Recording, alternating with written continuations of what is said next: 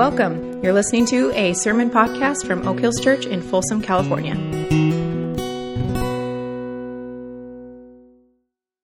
Well, biographies are wonderful teachers. Uh, about a year or so ago, I read one on Richard Nixon, currently reading one on Ben Hogan, the famous golfer.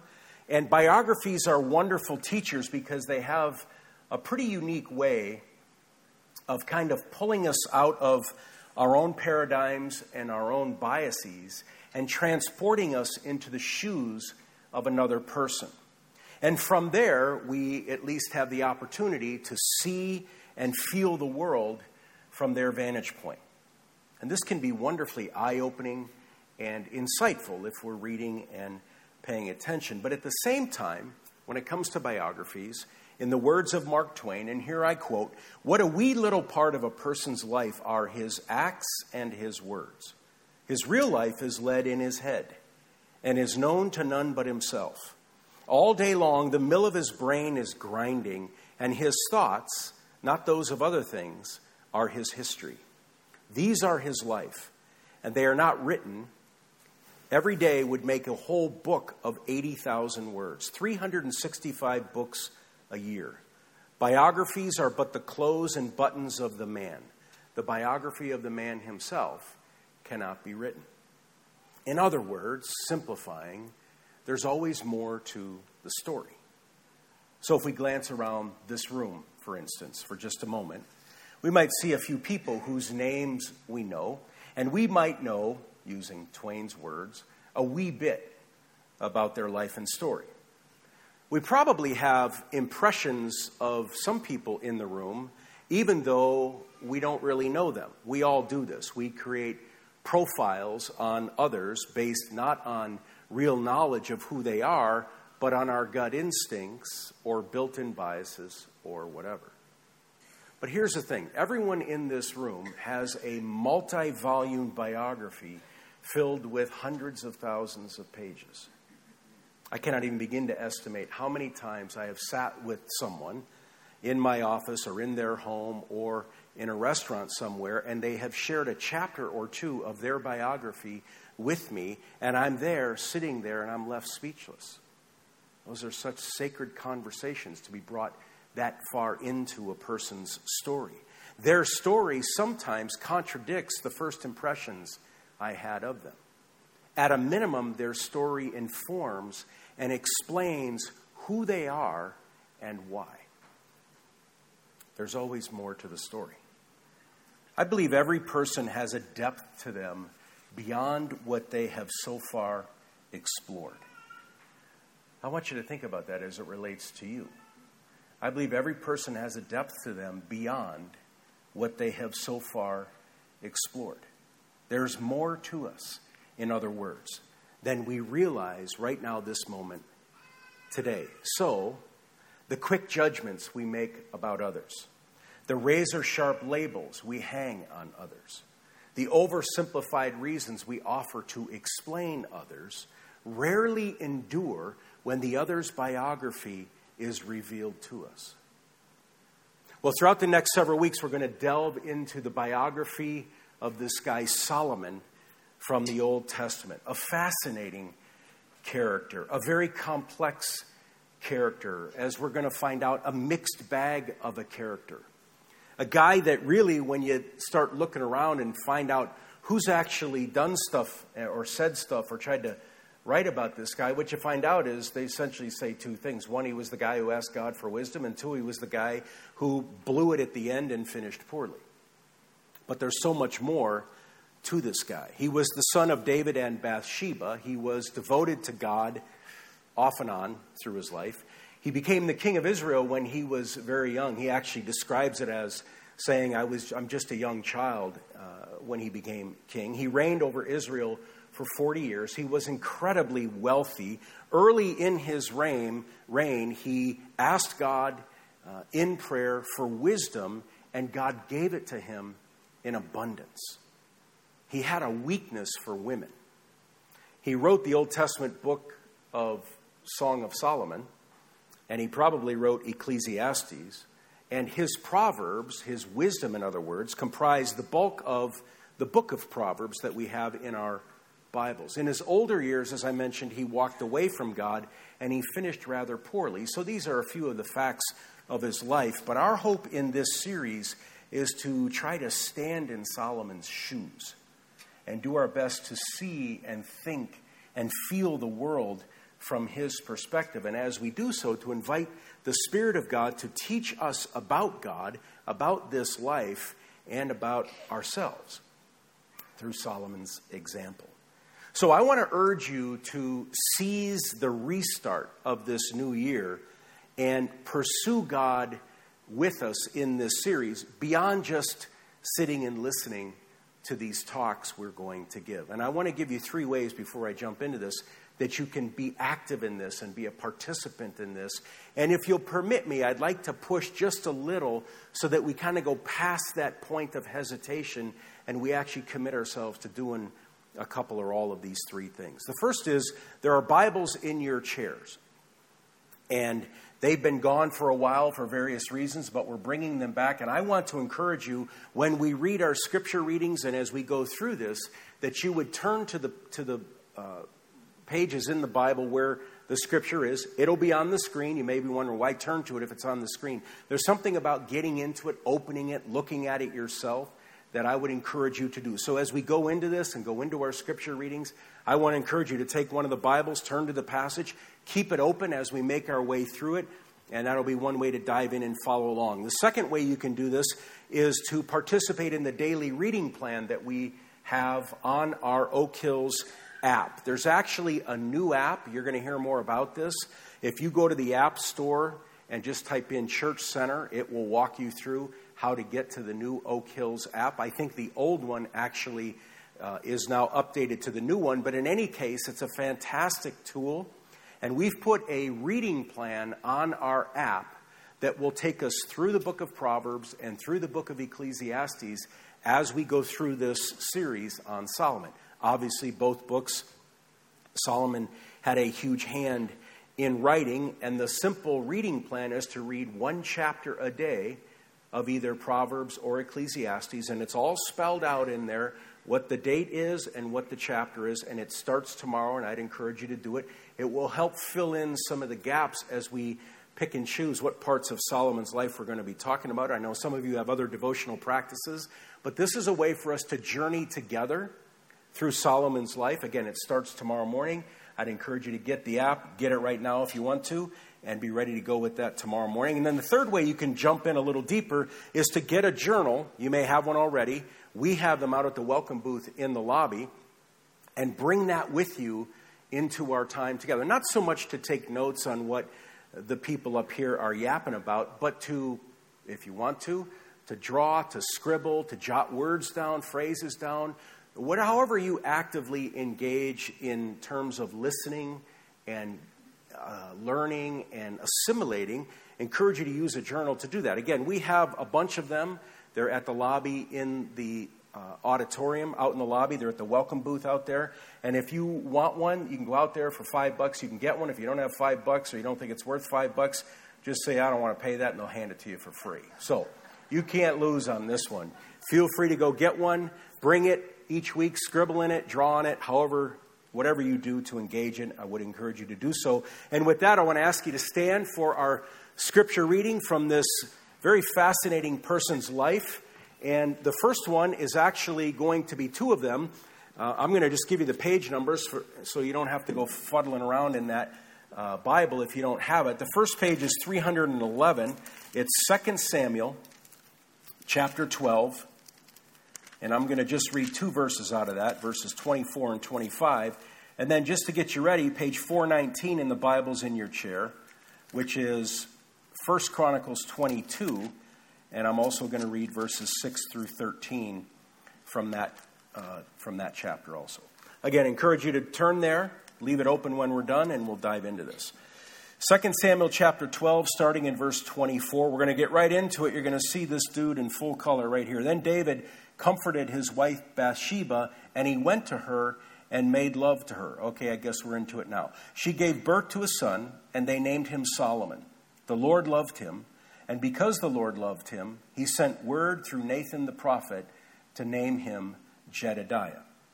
Hold your finger there, turn to page 419 or second first Chronicles 22. I'll start reading in verse 6. Then he called for his son Solomon and charged him to build a house for the Lord, the God of Israel.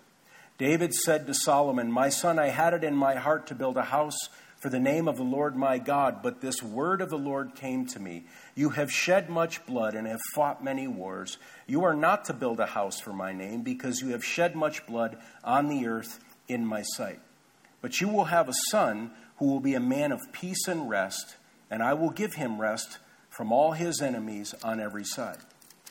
His name will be Solomon, and I will grant Israel peace and quiet during his reign. He is the one who will build a house for my name. He will be my son, and I will be his father, and I will establish the throne of his kingdom over Israel forever. Now, this is David again talking to Solomon. Now, my son, the Lord be with you, and may you have success and build the house of the Lord your God as he said you would. May the Lord give you discretion and understanding when he puts you in command over Israel, so that you may keep the law of the Lord your God. Then you will have success if you are careful to observe the decrees and laws that the Lord gave Moses for Israel. Be strong and courageous. Do not be afraid or discouraged. This is the word of the Lord. You can be seated. I want to start off by talking about this idea of less than ideal circumstances. Right out of the gate, we find in Solomon's story something I'm quite confident most of us can relate to and that is, his life began in less than ideal circumstances. Yes, he was born into a royal family, and that afforded him unique privileges beyond your average citizen. But like most of us, he was born into a set of circumstances that were chaotic and challenging, and he grew up in the midst of all kinds of chaos and challenge. 2 Samuel 12 and verse 24 simply says David comforted his wife Bathsheba. But remember something. Remember, David and Bathsheba became husband and wife when David misused his power as king and had an affair with Bathsheba, or at least he had a one night stand with her. And then David orchestrated a series of events to have Bathsheba's husband killed. And then David tried to hide all this, and he did all this while he was the king of Israel. Their affair, or their one night stand, produced a child, but the child died shortly after birth, and the Bible indicates that somehow this child's death was a consequence of David's sins. So Solomon is the second child of David and Bathsheba. So you just step back and look at this, start to get into this biography a little bit, and you realize his early life, his beginnings, were kind of rough, and they had some hard things in it. But there's even more in terms of the chaos and the turmoil. His fa- father was the famous king of Israel, David. I mean, David, to this day, is the penultimate king that Jewish people look to as the leader of Israel. David was a military genius. David was literally a superstar within the nation of Israel. And Solomon is born with all the expectations and pressures of a famous dad and a future leadership role. It's a really dumbed down example, but this is what Charlie Woods is dealing with right now. His father, Tiger Woods, Charlie Woods, the son. You may not know this, but Tiger Woods and his ex wife are in a little bit of a squabble over how much pressure to put on Charlie so he can be the next great golfer like his dad was. That's what Solomon was born into, but there's even more. In the scripture reading we read from 1 Chronicles 22, David says to his son Solomon, I had it in my heart to build a house for the name of the Lord my God. He's talking about the temple. David had a vision to build the temple. He goes on, but his word came to me and said, You're not to build a house for my name, for my name because you've shed much blood on the earth in my sight. Military genius. But you will have a son, God says. His name will be Solomon, and he is the one who will build a house for my name. I mean, let's just keep piling the pressure on this kid. One of his main purposes in life is already established before he's even walking. I mean, I guess it's no big deal. He's going to be the visionary, the fundraiser, and the general contractor on building a temple for the God of the universe. There's a bit of pressure there, I'd say. And I mention all of this about Solomon's early years and beginnings with the intent to inspire hope in us. Hope, first of all, in the relatability of the Bible to our lives and to our circumstances. So much of the Bible, as you may know, is narrative, meaning it's story. It's the story of God at work in this broken world and at work in broken human lives to bring His goodness and His love and His grace into the turmoil and into the chaos and literally transform it. So the Bible is an intersection where God meets humans in the real circumstances of their lives. People have, over the centuries, people have tried to convert the Bible into a rule book. They've tried to convert the Bible into a, an encyclopedia, and they've tried to mine it for answers and for principles and for rules. And there are certainly plenty of guiding principles and some answers, and maybe even a few rules in the Bible. But before we get too far into this, we've got to realize this the Bible is primarily story. And the Bible does not polish up the messy details of the story in order to pretty them for publication. And this is what makes it so relatable to your life and to mine. It is dealing with real people who are facing real life situations and they're trying to find and follow God in those situations. So let me say it this way there's a fabulous realness in the Bible. And we're going to repeatedly discover this in the biography of Solomon. We've already discovered it. His father had an affair or a one night stand, and, his, had, and then he had his mother's husband killed, or his one night stand's husband killed. And then their child died, and then Solomon was born into these less than ideal and messy circumstances, and I find great hope in this. Because while fairy tales are fun and happily ever after is nice, there's a wall between the real world and the fairy tale world. And the Bible is the story of a real God intersecting with real people who are living in a real world, so it is relatable to what we are facing in our circumstances, whatever they might be. I also find great hope because all of us have our own rendition of the less than ideal story. Just pause for a moment and think back, look back, regardless of how young or old you are, just for a moment, look back, and undoubtedly, when we look back, we can identify circumstances and events in our lives that, that, that did not go the way we wanted. But like Solomon's biography, God has always been in our story. Somehow, He's been in our story. Somehow, as we look back along the way, all along the way, God has been in our story. And He's been working in our story and working in us to bring His goodness and love and grace into the messiness of our story and transform us and, and transform our story. I wonder if we all believe this. I realize how hard it is for some to believe God is in their messy story because their messy, messy story was or is so painful. And if God was there, or if God is there, why not intervene, right? The great question that echoes all throughout history why not intervene? If he was there or if he is there, why not intervene? I wish I knew the answer. But I do know this life is not a fairy tale, God is not a genie, the Bible does not lie, and God was present at the worst moments of our lives. And after those moments occurred, God's desire was to bring his goodness and his love and grace into these messes and transform us and them for his purposes. Let's talk about less than ideal people. There's a, a, line in the movie Steve Jobs, movies about the founder of Apple, that has haunted me ever since I watched it for the first time a number of years ago. I don't know whether it's true or not, it doesn't really matter. But Steve Jobs is talking with his daughter, with whom he has this combative and difficult relationship.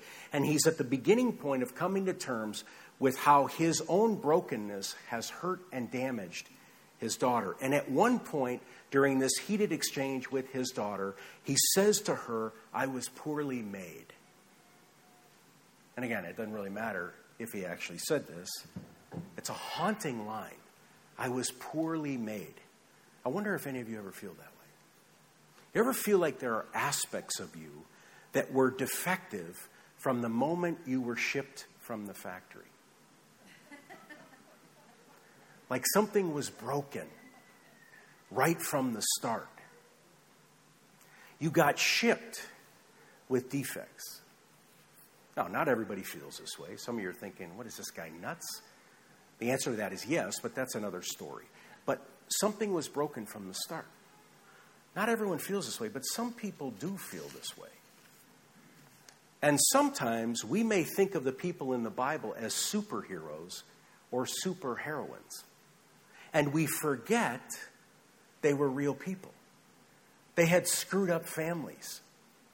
They had sibling rivalries that resulted in all kinds of fights and anger and division and chaos. They got mad and their madness got out of control.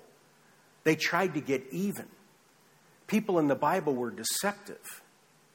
People in the Bible, in one moment, sang these praises to God, and in the next moment, sprinted as fast as they could away from God.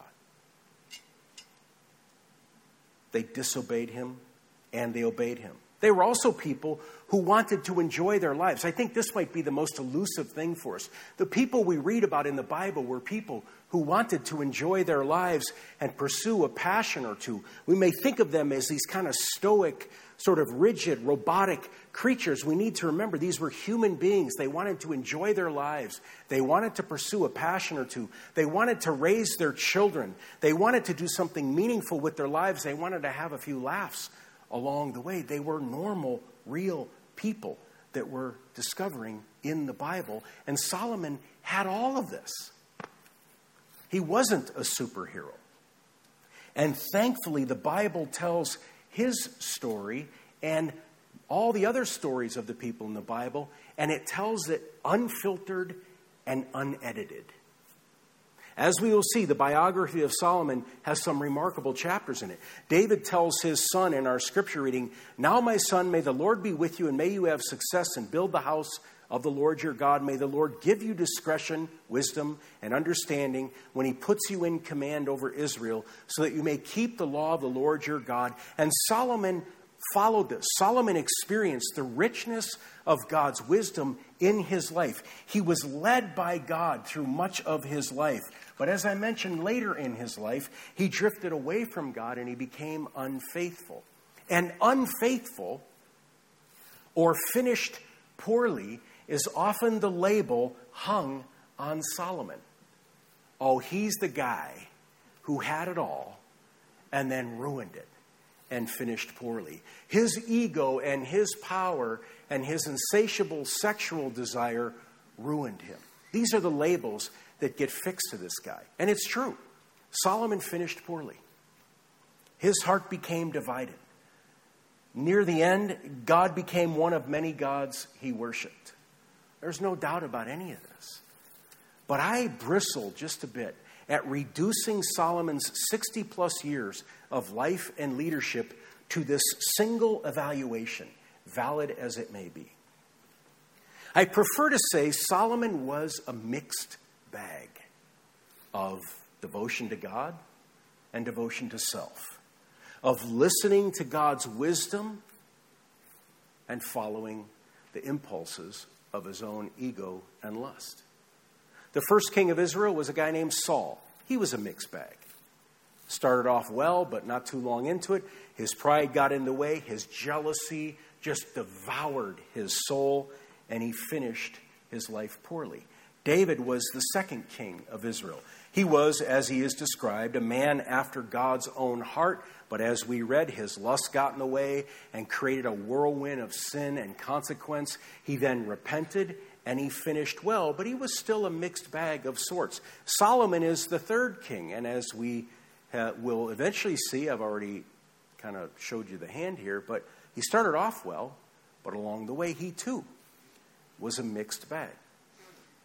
Some smart people say that Solomon wrote the Song of Solomon in his younger years as a tribute to one of his many wives. And I don't know if you've ever read it, but it reads like a romance novel and it reads uncomfortably sensual in certain spots.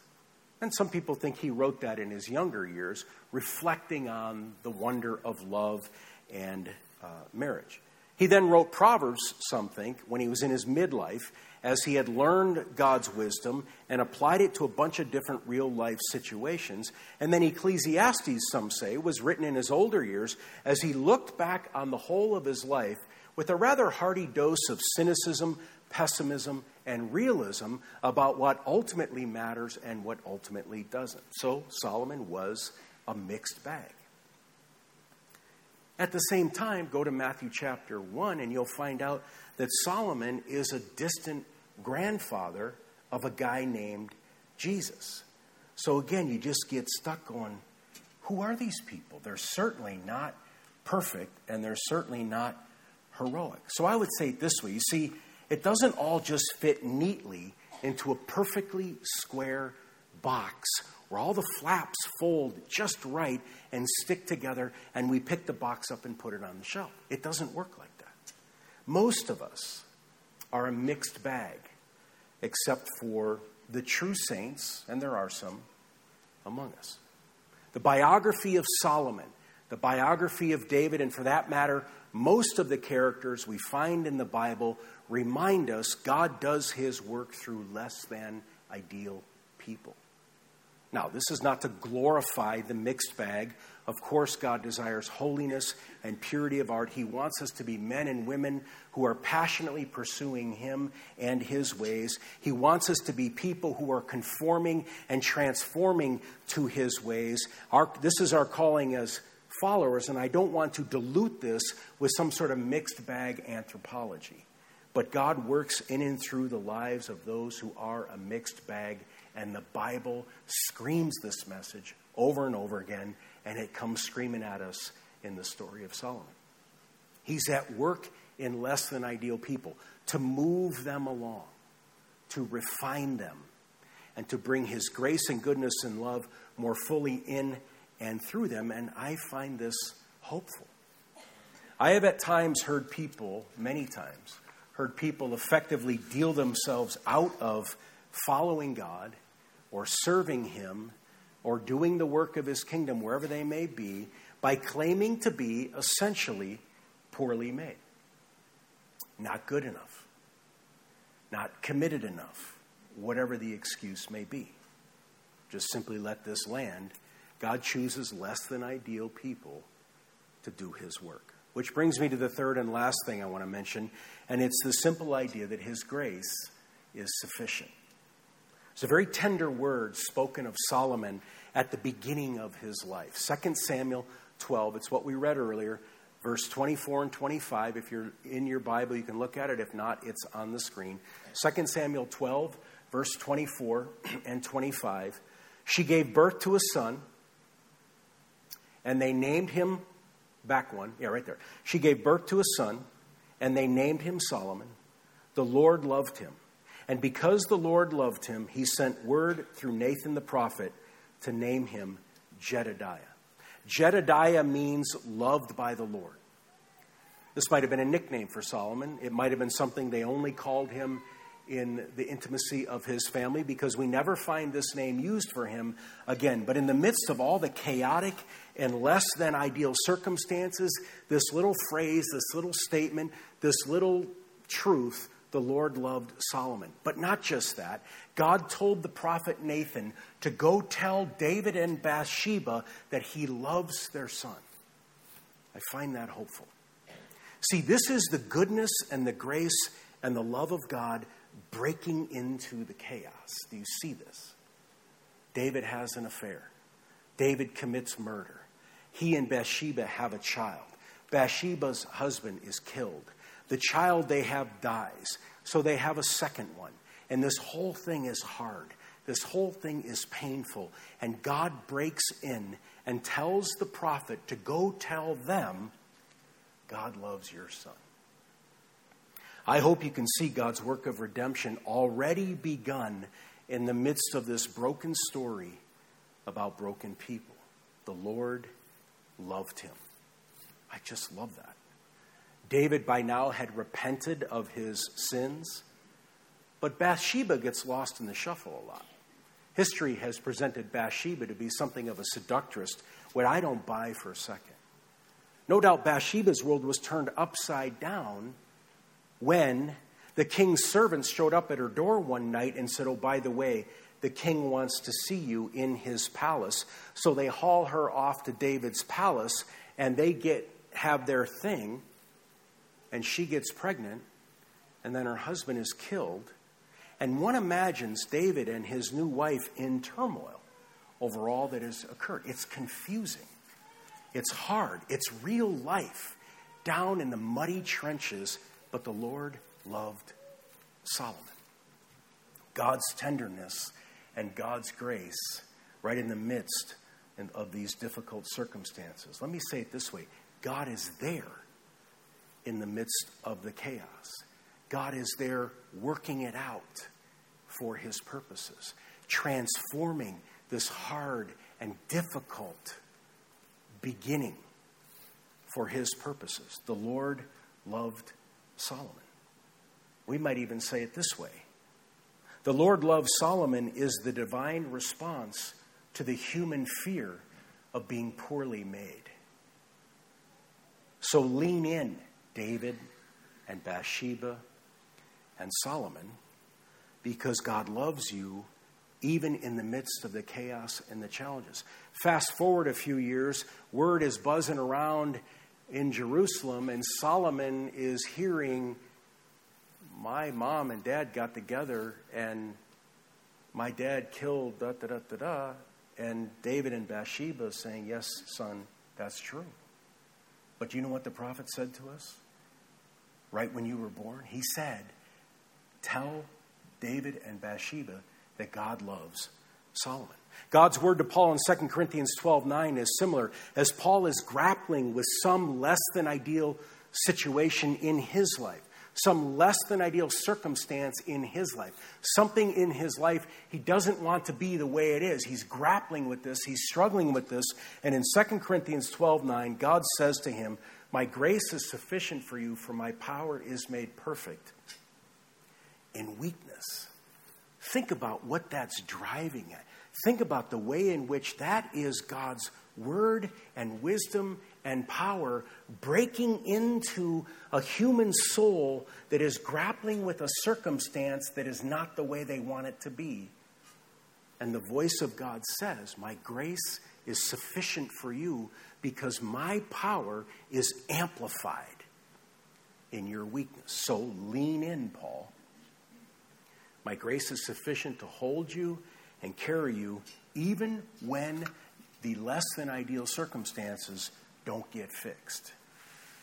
C.S. Lewis, in his book Mere Christianity, says a similar thing. He writes and puts it this way In the same way, a Christian is not a man who never goes wrong, but a man is enabled to repent and pick himself up and begin over again after each stumble because the Christ life is inside him repairing him all the time, enabling him to repeat in some degree the kind of voluntary death which Christ himself carried out. So, lean in, Mike. Lean in, you, because the Christ life is inside you, repairing you all the time, enabling you to repeat the voluntary death which Christ himself carried out. Sometimes, as we know, the less than ideal comes into our lives for unknown reasons. Sometimes it comes into our lives because we made dumb or sinful choices. And sometimes it comes into our lives because someone else made dumb or sinful choices. And it hurts. And the hurt can last a lifetime. But I'll leave you with this. But God was there, and God is there. So lean in, for his love is everlasting, and his grace is sufficient. Let's pray. Heavenly Father, I pray that as we look carefully into the life of King Solomon, in the various details and the various struggles and the various failures, in the various successes, that you will give us eyes and ears to see and to hear who you are, what this life can be in you, and who we can become. I pray that your word as we read it throughout the week, as we read through Proverbs and Ecclesiastes, I pray that your word and your wisdom will take root in our souls and actually, as it speaks to us, it will give us insight into the circumstances of our day. It will give us insight into the challenges we are facing. It will give us insight into the story of our lives. It will help us make sense of what you're doing in the midst of our own biography.